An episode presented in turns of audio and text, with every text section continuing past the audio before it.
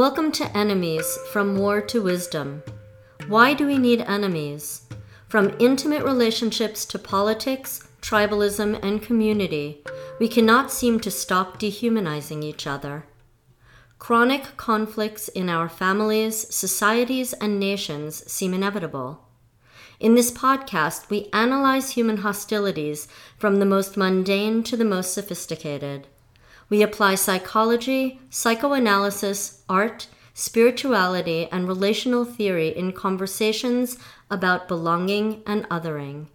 Each program reaches for a fresh wisdom that shows us how to step back from creating enemies in our lives. I'm your host, Jill Abelach, a book artist, end of life doula and spiritual caregiver, and mindfulness meditation teacher. I'm here with my co host, Polly Young Eisendrath, who is a psychologist, Jungian analyst, author, and speaker. We approach our ideas each from our own worlds, but always from the spirit and teachings of Buddhism, of which we are lifelong practitioners. The dove is never free, our podcast logo. In this podcast, we talk about the philosophy and meaning behind our logo of a white peace dove that is caught in a red interdiction circle either wholly caught or partially escaping. Of course, the dove is a symbol of peace or harmony, or even a peace offering when it has an olive branch in its beak, as pictured in our logo. The red interdiction circle is an international symbol used on highways and products and written communications to mean no or nay or prohibited. Our symbol of the dove, trapped in the interdiction circle, is meant to indicate that Homo sapiens must become conscious of their natural, enemy making tendencies in order to have any modicum of peace among ourselves. Peace will never come freely to the human world. We are naturally hostile beings, not naturally peaceful for all of the reasons we have pointed out in previous podcasts. We also talk about the actual source of the meme for our podcast Leonard Cohen's much loved Anthem, from which many people know the line There's a crack in everything, and that's how the light gets in. But few know the line The dove is never free. Along the way, we speak about real dialogue and the path from war to wisdom. Hi, Polly. Hi, Jill. We have a special guest. It's wonderful to be here with both of you Joining again. us today. And I'm, I'm, I'm remembering when Polly and I were sitting. I Polly was coming back from lecturing, and we were on the train. Eh, we were on the train in New Haven, and I mentioned something about the dove, and then you mm-hmm. brought the the inter the Interdiction circle. interdiction symbol in, and it was like that. It was Yeah. just it felt so right. So this is Eleanor Johnson Yes. leaping so I into think- the podcast. I thought people would remember my voice from the early days.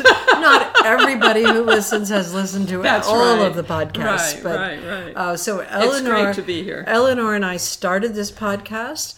She and I did invent our icon, our logo, and we invented it quickly. What has happened over time, though, we invented it so that the dove was trapped. Right. And then various people complained about the dove being trapped. And so now it's been slightly modified so that the dove looks like it's flying out of the interdiction circle, which Eleanor and I kind of disapprove of. We like the original one because we thought it was it was truer. You know? And I'm really excited to hear how this evolved and you know what it what it's come to mean for both of you. Well, I know. I think it evolved because we were in a conversation that this was really right after Trump was elected, I think, or maybe just a little after that. I can't quite remember when we began the conversation about the polarizations mm-hmm.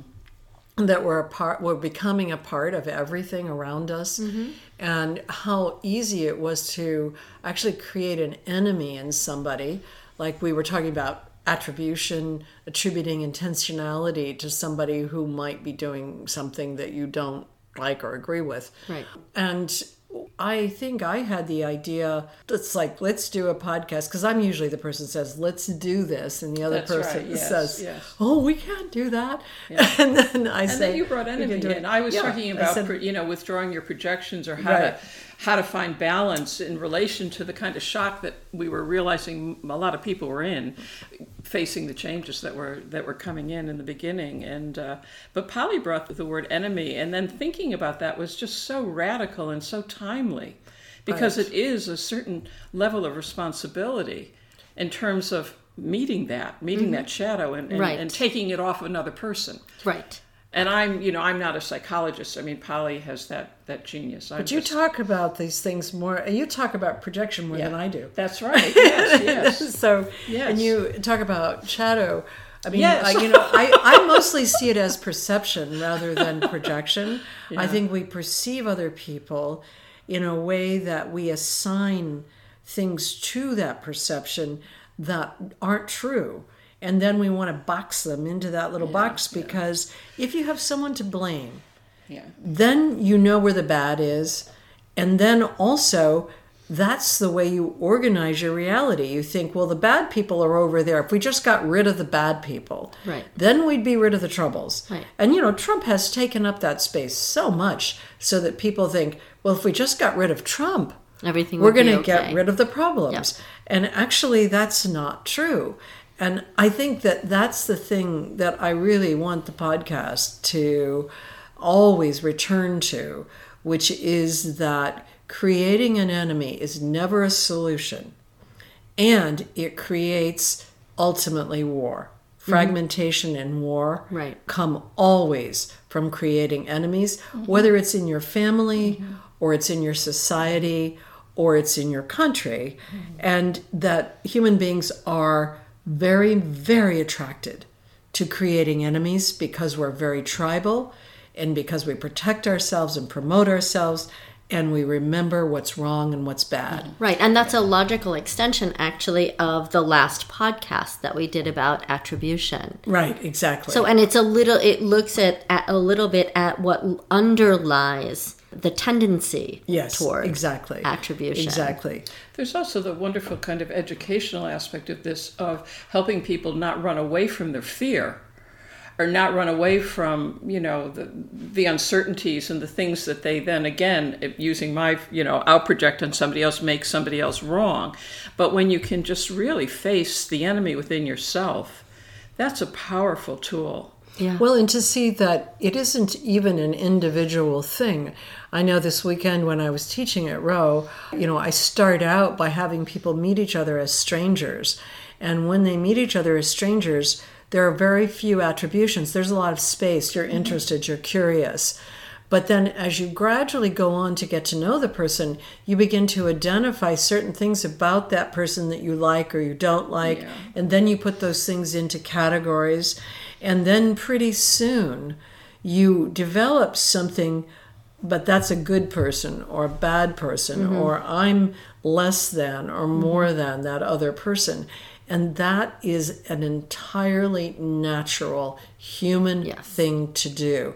That is the way we are hardwired, and that is the way we are. And until we can take responsibility for the species right. and say, okay, this is our species. And now, how can we get to a point of getting along with our species? Yep. You know, it's not like there are bad people and good people. There are just people, and they have various kinds of causes and conditions and various kinds of circumstances. And, you know, I know I come back to this thing again and again, but I mean, Hitler wanted to make a better world, and he had very high ideals he did he felt he and was, he was a obedient to God. vegetarian. yeah yeah, he was, and he was a vegetarian. I mean, he was trying in his way to improve things. And so, what's wrong with that is that he believed his ideals instead of his humanity. Mm-hmm. He put his bets on ideals and not on relating to his species. Mm-hmm. And so, as soon as you get to that, sort of ideal, you're going to find a solution. You're going to have an ideal that you're going to live by, or you're going to organize your tribe by ideals. You're going to move away from your humanity. Right. You know, because if you if you're in your humanity, you see that everybody, everybody is trying to have a good life. In *Sapiens*, Harari talks about um, Hammurabi's code. Yes. and uh, Yes. as historically, they yes. believed that it was it was it was divinely transmitted, Right. and it was a system for organizing humans, organizing sapiens to be moral. They really believed that it was moral and ethical, Right, and that it was the way to have a moral and ethical society. And if you look at some of the tenets of that code, you know, to our modern moral thinking, they're unimaginable. Right. You trade so many human beings who might be slaves for somebody who might be at a different status. Or you kill, if somebody kills, I can't remember the numbers, Right. but if somebody kills your slave, you get to kill like two of theirs. And, and all of this was a way of organizing the structure of a society so that it could move along. Right, and function. Yeah, and, and they function. believed function in their mind, function ethically. ideally yeah, ideally, exactly. and you know right now we're trying to come up with ideals of equality and reciprocity and mutuality those ideals have never been tried by homo sapiens never as a way of governing or organizing societies or families. So it's brand new. And if we get too idealistic about it we will definitely be attacking other people instead of being able to negotiate with other people and work with other people. You know, it's like it's much easier to attack somebody than to try to negotiate and have a dialogue with them. Right. And so, Right. it, as soon as you have the ideal, you're going to go for dehumanizing. And the idea of equality is, is one of those ideals. And so it becomes like somebody, uh, the director at Rowe yesterday said to me in this period of time we're in, he said he has never in his life, he's my age, has never in his life been in such a highly conflictual environment as a liberal. I mean, he's a progressive liberal. He said there's a conflict about everything from the kind of food that you eat, because they have like 16 different diets represented there, to the way you deal with your waste, you know. And he said everything is a conflict among highly conflict avoidant people. Mm-hmm. That's who these progressive liberals are. And so you're faced with these impossible demands with no chance to negotiate them because people don't want to go through the conflict Right. to actually find out what the solution would be. And I just thought that was an interesting way to put That's it. Like true, actually, conflict avoidant people who are full of all these different conflicts. Like this has to be this way, this has to be that way. And Yes, in, yeah. in go ahead.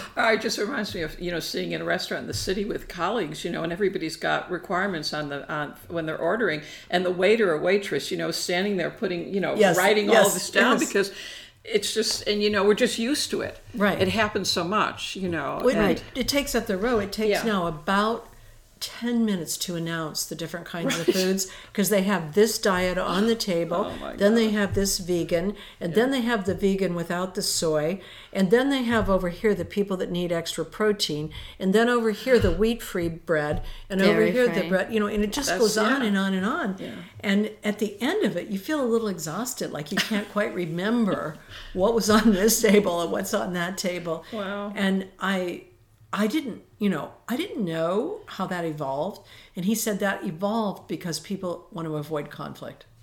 Hmm. So they just keep adding more kinds of diets mm-hmm. rather than trying to sit down as a community and say, what what's the limit here? Right. you know and that has that's burdened the kitchen a lot so that they really can't cook mm-hmm. in the way they had previously cooked Uh, so you know it's, it's just that to me is again an example of these limits that we're dealing with with humans and you know if you have some ideal how you're going to get a perfect diet or you're going to have a perfect something or other it, it, it, it won't work if you impose it on a bunch of humans. Right, the perfect way to handle waste, the perfect way to do anything. And Right. that's and that that again that the idea is let's do it perfectly. Let's get it right and do it perfectly and we'll solve all our problems. And Right. so in a sense by trying to customize things extensively under the guise of simplifying things for each individual, you're actually creating intensely more complexity. Yes, yes, and in And difficulty, a, and in a actually. community like that community where they have limited means, one of the things they were always known for was their cooking. But now the cook can't really cook because there are so many things that that have to be offered, and so you know.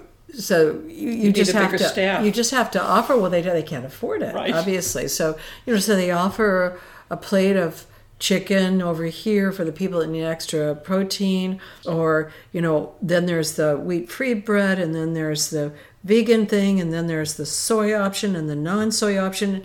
All of this ends up just being a collection of things that they bring out to the table mm-hmm. again and again because the main dishes the cook is making a lot of people don't want to eat them Right. you know? And so i think that kind of leads into the issue of the dove you know the peace mm-hmm. dove and the idea that there would be some ideal of peace Right. uh, and when I know when I when I became a young adult, when I moved, say, from my childhood into adulthood, you know, I was in the anti-war movement and the civil rights movement. Not not immediately the women's movement, but I had in mind some idea that we could live in a peaceful world.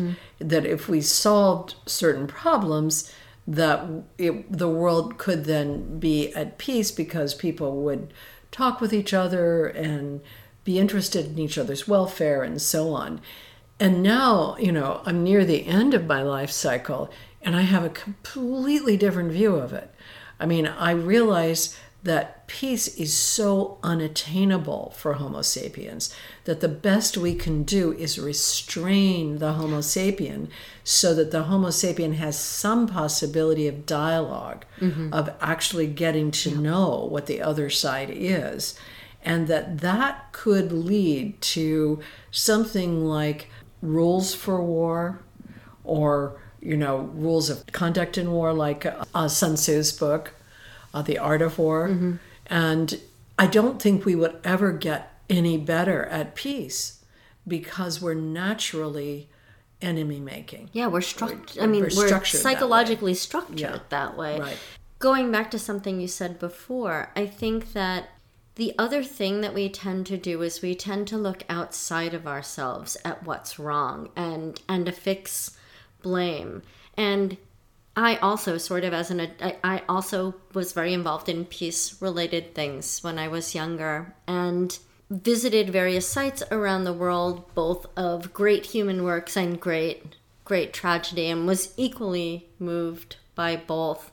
And one of the phrases that I encountered as as I was traveling particularly through Europe was never again. And that was spoken yes. particularly in relationship Right. to the Holocaust. Right. Although at the Anne Frank house that we visited, they had a small museum there and they had a whole exhibit on that theme. And it talked about all the various forms of genocide that were happening on the mm-hmm. planet at that time. That was probably about 20 years ago. Mm-hmm. And it really struck me then that when people say never again, and somebody actually was speaking about it, I heard somebody speak about it, and they were speaking about never allowing this, mm-hmm. never allowing someone to do what he, meaning Hitler, did, never mm-hmm. allowing others mm-hmm. to do that. And it struck me that really it's it is personal and internal exploration of what drives each of us. Because this the seeds of that hatred that that creates genocide and that creates the holocaust reside within each of us That's right. They're in our hearts. right And and the heart that is the human heart is the heart that has both sides. Right. And that to me is the interdiction circle that is that is holding the dove. It's not what you're not going to allow in the outside world. Right, right. It's what's in me Right. that's holding My My- yes. back. Yes, Yes. yes. You know, in a way that is a nice introduction of real dialogue because the first thing is to speak for yourself. And speaking for yourself does not mean using I statements. You, you need to use the I statements and eliminate the we and the they, but it means speaking modestly and subjectively, like this is the way it looks to me, or I have this impression, instead of this is what we should do. and this is the best way and you know this is the solution or you know this is the only direction because we cannot know that. And as soon as we reside in that kind of ideal we create somebody who's not doing it. Mm-hmm. And so if we keep it simple and modest here's the way i see it this is what i would suggest how about you? Right. and open that up. That's very difficult. And you know the idea that so many people have taken against trump and that trump in this again in the Rowe meeting the, every time i've been to Rowe there's a lot of trump talk and i didn't ask people not to do it but at one point when somebody was saying something i said you know how do you know that you know, do you know him personally? Have you been in the room with him? And because the person was saying something about his motivations or what he had said or whatever. And then that person said, you know, I kind of get what you mean because we were talking about speaking for yourself and mm-hmm. so on. Attribution. Yeah, and attributions. And then later, when we did a dialogue, we we actually did the dialogue about a problem that one man was having at work, but it was a problem he was having with a woman who wasn't in the room, you know. And so I said many times, when you're speaking about so and so, speak about her in a way that she could listen to and not be thrown by. So that you could say this is my impression. This is the way i remember it. I you know i remember the day like this or that.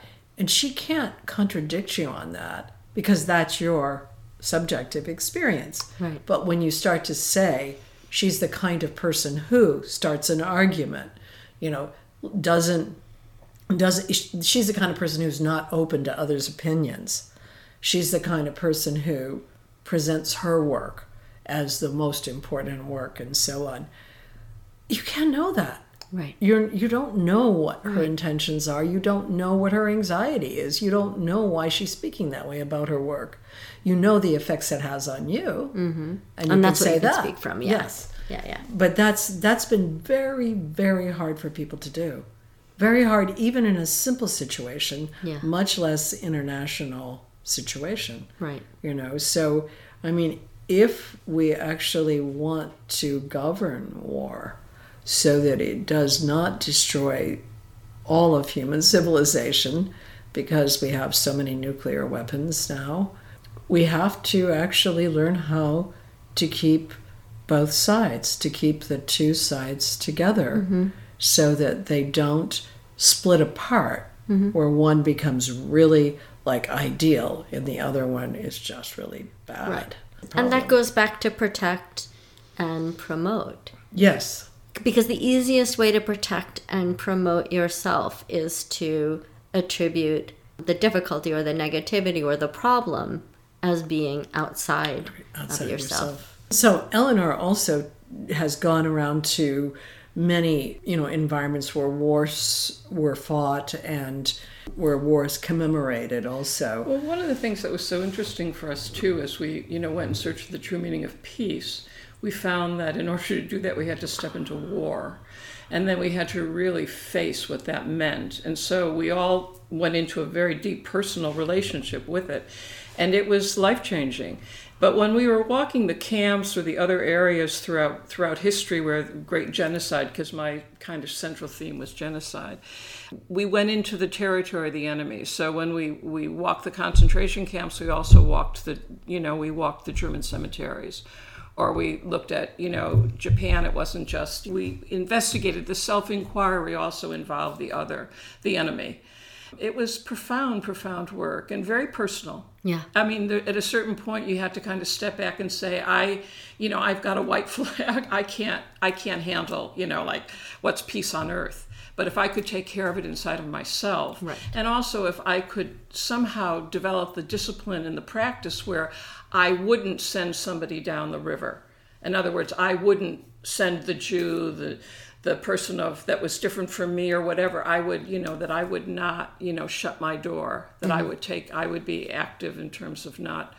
That was very important to me personally. Mm-hmm. Mm-hmm. That I would not participate in that. I'd have the courage to to take a stand. Right. And and I think also seeing how even when damage has, has been done, we can also support each other. Um, I I was involved with an organization called Kids4Peace, which started in Jerusalem, and the idea was that it was an interfaith organization. It was during, I can't remember if it started during the first or second Intifada, but it was Jews and Muslims and Christian kids primarily. There were probably through a few Buddhists thrown in there, but um, uh, primarily whose families decided that their friendship and their connection was more important than the sort of tribal splitting mm-hmm. that's been happening for centuries, but that was happening at the time. And so, anyway, the, the organization is now in, in a number of countries. It was in the US and in Vermont. I participated in the programming for several years as an art instructor. And one of the exercises that we did that was really powerful was we had the kids draw either we didn't do self portraits we had the kids draw what they envisioned to be their ideal of peace like some be- mm. what they could draw whatever they wanted but j- in general it was either a beautiful peaceful scene or some kids drew a dove or um, and then we had them pair off and hand each other their drawings and rip them up. Mm-hmm. And so the kids ripped up the drawings and, and put them in separate envelopes. And that in itself mm-hmm. Was extremely powerful. Mm-hmm. And then what we had them do was, in the same pairs, work together, mm-hmm. first on one kid's drawing and then the other, to put them back together. Hmm. And it was a, it was, it was. No, that sounds very powerful. Yeah, it was really powerful. the ripping up because yeah, yeah. you have the strong emotional reaction when you see your drawing ripped up. It evokes all of this rage, Right. You know, and hmm. And they had no idea either they, that that was going to pro- happen. They didn't Right. know. You know, I was just thinking when you were saying this too. Again, thinking back to our last podcast on attribution, and thinking about how many of the people that we consider disenfranchised, we attribute to them good intentions. Mm-hmm. They have bad circumstances, mm-hmm. but then the people that we hate we like Trump, let's say that people come out so hateful, saying so many hateful things because they attribute Right. intentions to him for what he's doing. In other words, they don't attribute circumstances and he can't help himself. He's doing these things, but that he has the intentions to hurt and harm.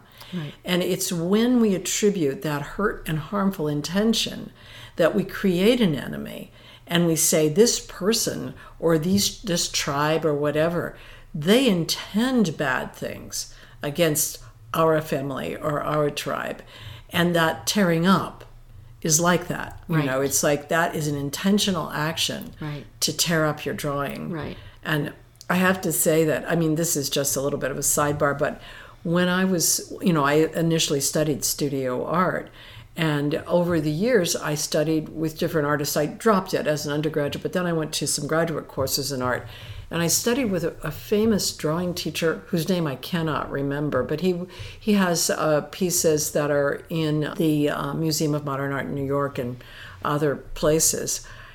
He regularly, for the students whose work he liked, tore up everything. So we would work hard on something. We would achieve it pretty much in the way he was asking. He was asking us particularly to pay attention to the space between things, and it was difficult work. And I would stay hours to work afterwards. And then the, he, when he would come through and look at the work, the people whose work he liked, he tore it up. So I didn't have one thing out of that class. And um, it was a very big teaching. You know, I mean, I wasn't going on to be an artist, but I felt like he taught me so much out of a Zen kind of frame. He was not, Right, he was not a. Zen person. Yes, yes. You know, I mean, this was not his thing. He was like a drinker and a smoker, cigarettes and that kind of thing. But he taught me that not only the non-attachment, but that art is not about a product. You know, it, it it's a discipline. Yes. And you're learning a discipline, and if you think it's about the product, and so that tearing up thing, when you said it, I just re- it reminded me Mm-hmm. of how much work I did in that mm-hmm. class that he tore mm-hmm. up, mm-hmm. and I I think that that issue about he did it intentionally, Mm-hmm. obviously, and I could feel the rage when he would do it, you know, and I knew he was teaching me. I didn't know if I approved of this thing, but I was in his class. Mm-hmm. So I had no say in it. He was not the kind of person where you'd raise your hand and you'd say, please, could I say something? You know, I mean, you did Right. not say anything Right, to right. him fundamentally.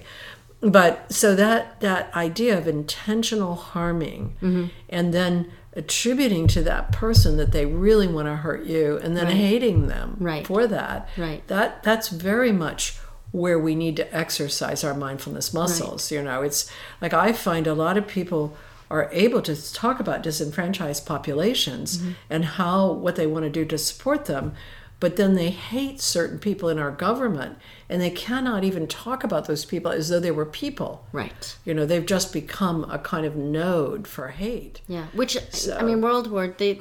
I've. There have been book books written about World War II, in particular, where I mean, we've been doing it for all of human history, but in World War II, it was that that kind of um, dehumanization Right. of other was institutionalized. it was institutionalized Yeah, big time. And Parasite, the movie, this current movie, the Mm-hmm. Korean movie Parasite, it gets at this issue so well because in the beginning of the movie, you know, you're sort of rooting for the underclass Mm-hmm. and the underlings. And as they move into the overclass, they start to get greedy. And in the end, they destroy in the same way they were destroyed.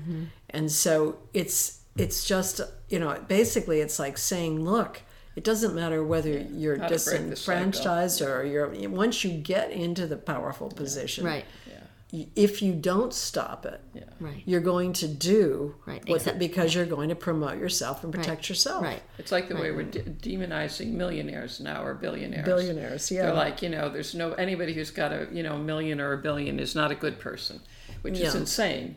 Yeah, and if we had a million or a billion, you know, we- well, I think this is a good time to read um, the lyrics to Anthem because this does have. I I feel in a way, and I think when we did this uh, talk about the logo, we've talked about the logo with a lot of people. I feel like I need to to argue for the logo because there have been people who have said, "Do you know what this logo means? this means you're against peace." And we- and, You know, and, and I've said, "No, no, it doesn't. It means that peace is not possible in the way of just peace." If you're going to impose peace, if you're imposing harmony, that actually is oppression. So the only way to get to peace is actually to recognize that as a species, we're very hostile, we're very aggressive. And each one of us as individuals and then each of our societies, we have to restrain all of that before we can have any kind of peace. And that is a spiritual path. That's It a is, spiritual yeah. It path. gives, it gives yeah. you hope to the future, being able to understand this and and uh, and teach this. It'd be great to be able to teach this in all the early, you know, at a very early age. Yes. It could we could start in kindergarten. Oh well, I think it would be difficult in kindergarten um, because that's the age when you do really get to hit somebody over the head, and it's probably okay because you're so young. So I, I'm going to read a, a verse. I'll read the first verse, and I'm going to linger a little bit on our logo, and then uh, maybe you could read one, and you could read one, and you can see that the refrain goes back to here. Ring the Ring the bells. bells. That still can ring. So I noticed that when people hear this song, what they emphasize in their own mind is the idea that the crack, that is the imperfection in us, is what allows us to actually bring out compassion and love and so on. But that is not entirely what Leonard Cohen is saying in this song. But that's the thing that gets remembered. Mm-hmm, mm-hmm. Um, what would you say he's actually saying? Then? I think he's saying that we need to celebrate our imperfection, not our perfection. And that if we celebrate the imperfection, then we can work with it. Mm-hmm. Mm-hmm. But if we try to go to the perfection, it's unworkable. In other words, the imperfection is not a path to perfection. Yes. It is what needs to be celebrated for itself. it is the nature of who we Right, are. right. And so when you try to impose these ideals, this perfection, it will always lead to war. Mm-hmm. Because we can't do that. We can only we can only really develop by following the path of our imperfection Mm-hmm. and then you know, working with that and recognizing that we're all involved in it. It's, Right. It's not like a, an individual thing. So he says, the birds they sang at the break of day. Start again, I heard them say. Don't dwell on what has passed away or what is yet to be. Yeah, the wars, they will be fought again. The holy dove, she will be caught again, bought and sold and bought again. The dove is never free. And so, just that to me, what he's saying there is that don't go back and think about all of this stuff and how you could perfect it. Just begin again and recognize that all the wars, they're going to be fought again. We're not going to get away from this stuff because this holy dove that we aspire to is bought and sold, mm-hmm. you know, mm-hmm. and then bought again. And the dove is like never free. The dove is not this free dove to go out there and mm-hmm. bring peace, but rather it's the dove that is captured in the imperfection of who we are. Mm-hmm. And we will always have to begin again. We'll have to begin again because there'll always be something that doesn't work. Mm-hmm. But don't get discouraged by that. That's how we grow. That's that's well. That's where he's going with that. He's also the Buddhist aspect of, you know, he's breaking the binary. It's almost like non-dual. Oh, He's yeah. not setting up Yeah. the, No, the it's- polarization. Exactly. Yeah, yeah. And he's saying that that's what the birds are saying. You know, they're they're saying, you know, just start again. yeah. Mm-hmm. Don't go back to stuff. Just start again. So you want to do the next? Ring the bells that still can ring. Forget your perfect offering. There is a crack in everything. There is a crack in everything. That's how the light gets in. We ask for signs, the signs were sent.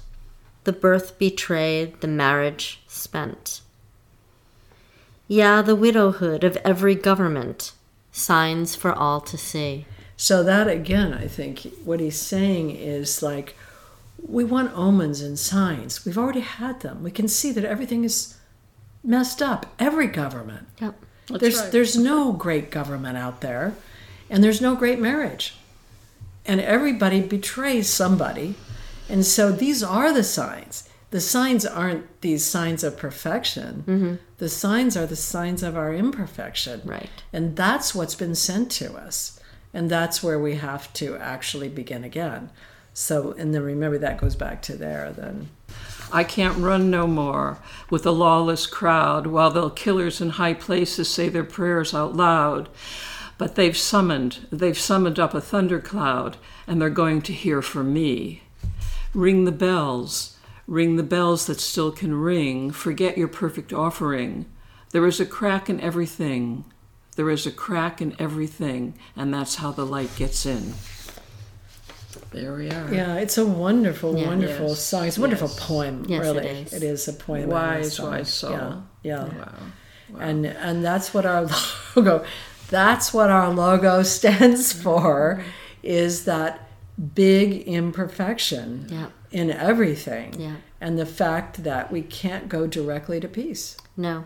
And holding that imperfection, you know, sort of loving the imperfection, embracing it is what allows us then to grow, to, move To love our forward, species To love our also. species, And exactly. also stop the war within.